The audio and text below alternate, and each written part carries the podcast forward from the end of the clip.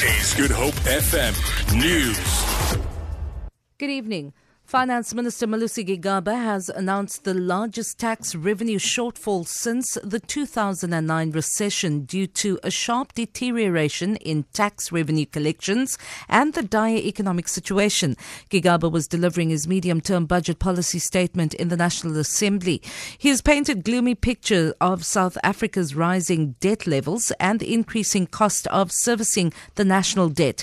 Amina Akram reports. Last five years, tax revenue collections have grown substantially despite the low growth economic environment. And more recently, tax buoyancy appears to have run its course following the recession earlier this year. Tax revenue collection is projected to shortfall by an estimated 50.8 billion rands in the 2017 and 2018 financial year and 69.3 billion rands in 2018 and 2019. The ANC in the Western Cape says the Provincial Community Safety Minister Dan Plato should invest more in supporting community policing forums in the fight against crime on the Cape Flats.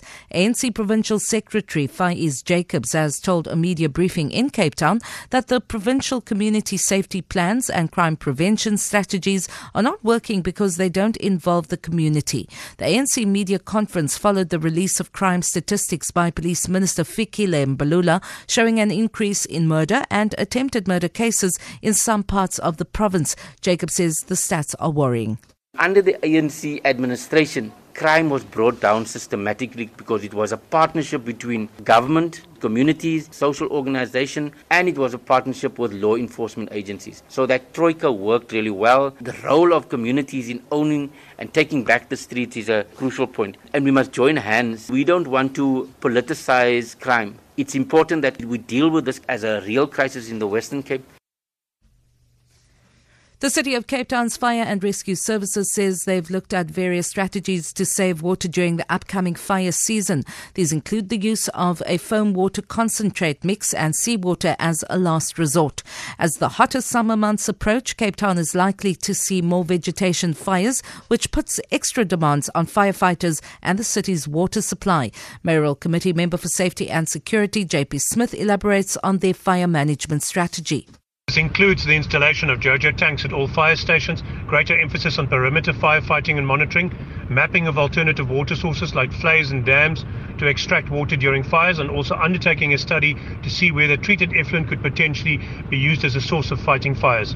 Fire and Rescue also has five vehicles that use a foam water concentrate mix, and wherever possible, these vehicles will be used Water and Sanitation Minister Nomvula Mokonyane has assured Cape Town residents that everything is being done to ensure that they do not completely run out of water.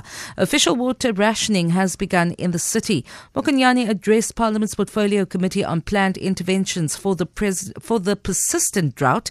She says 550 million rand has been set aside for augmentation systems of the Berg River and Theewaterskloof Dam to make water continuously available on to economics news. The rand is trading at 13 rand 91 to the US dollar, 18 rand 39 to pound sterling, and 16 rand 38 to the euro. Gold is trading at $1,275 an ounce. The price of Brent crude oil is at $58.43 a barrel. For Good Hope FM News, I'm Vanya Kluter-Collison.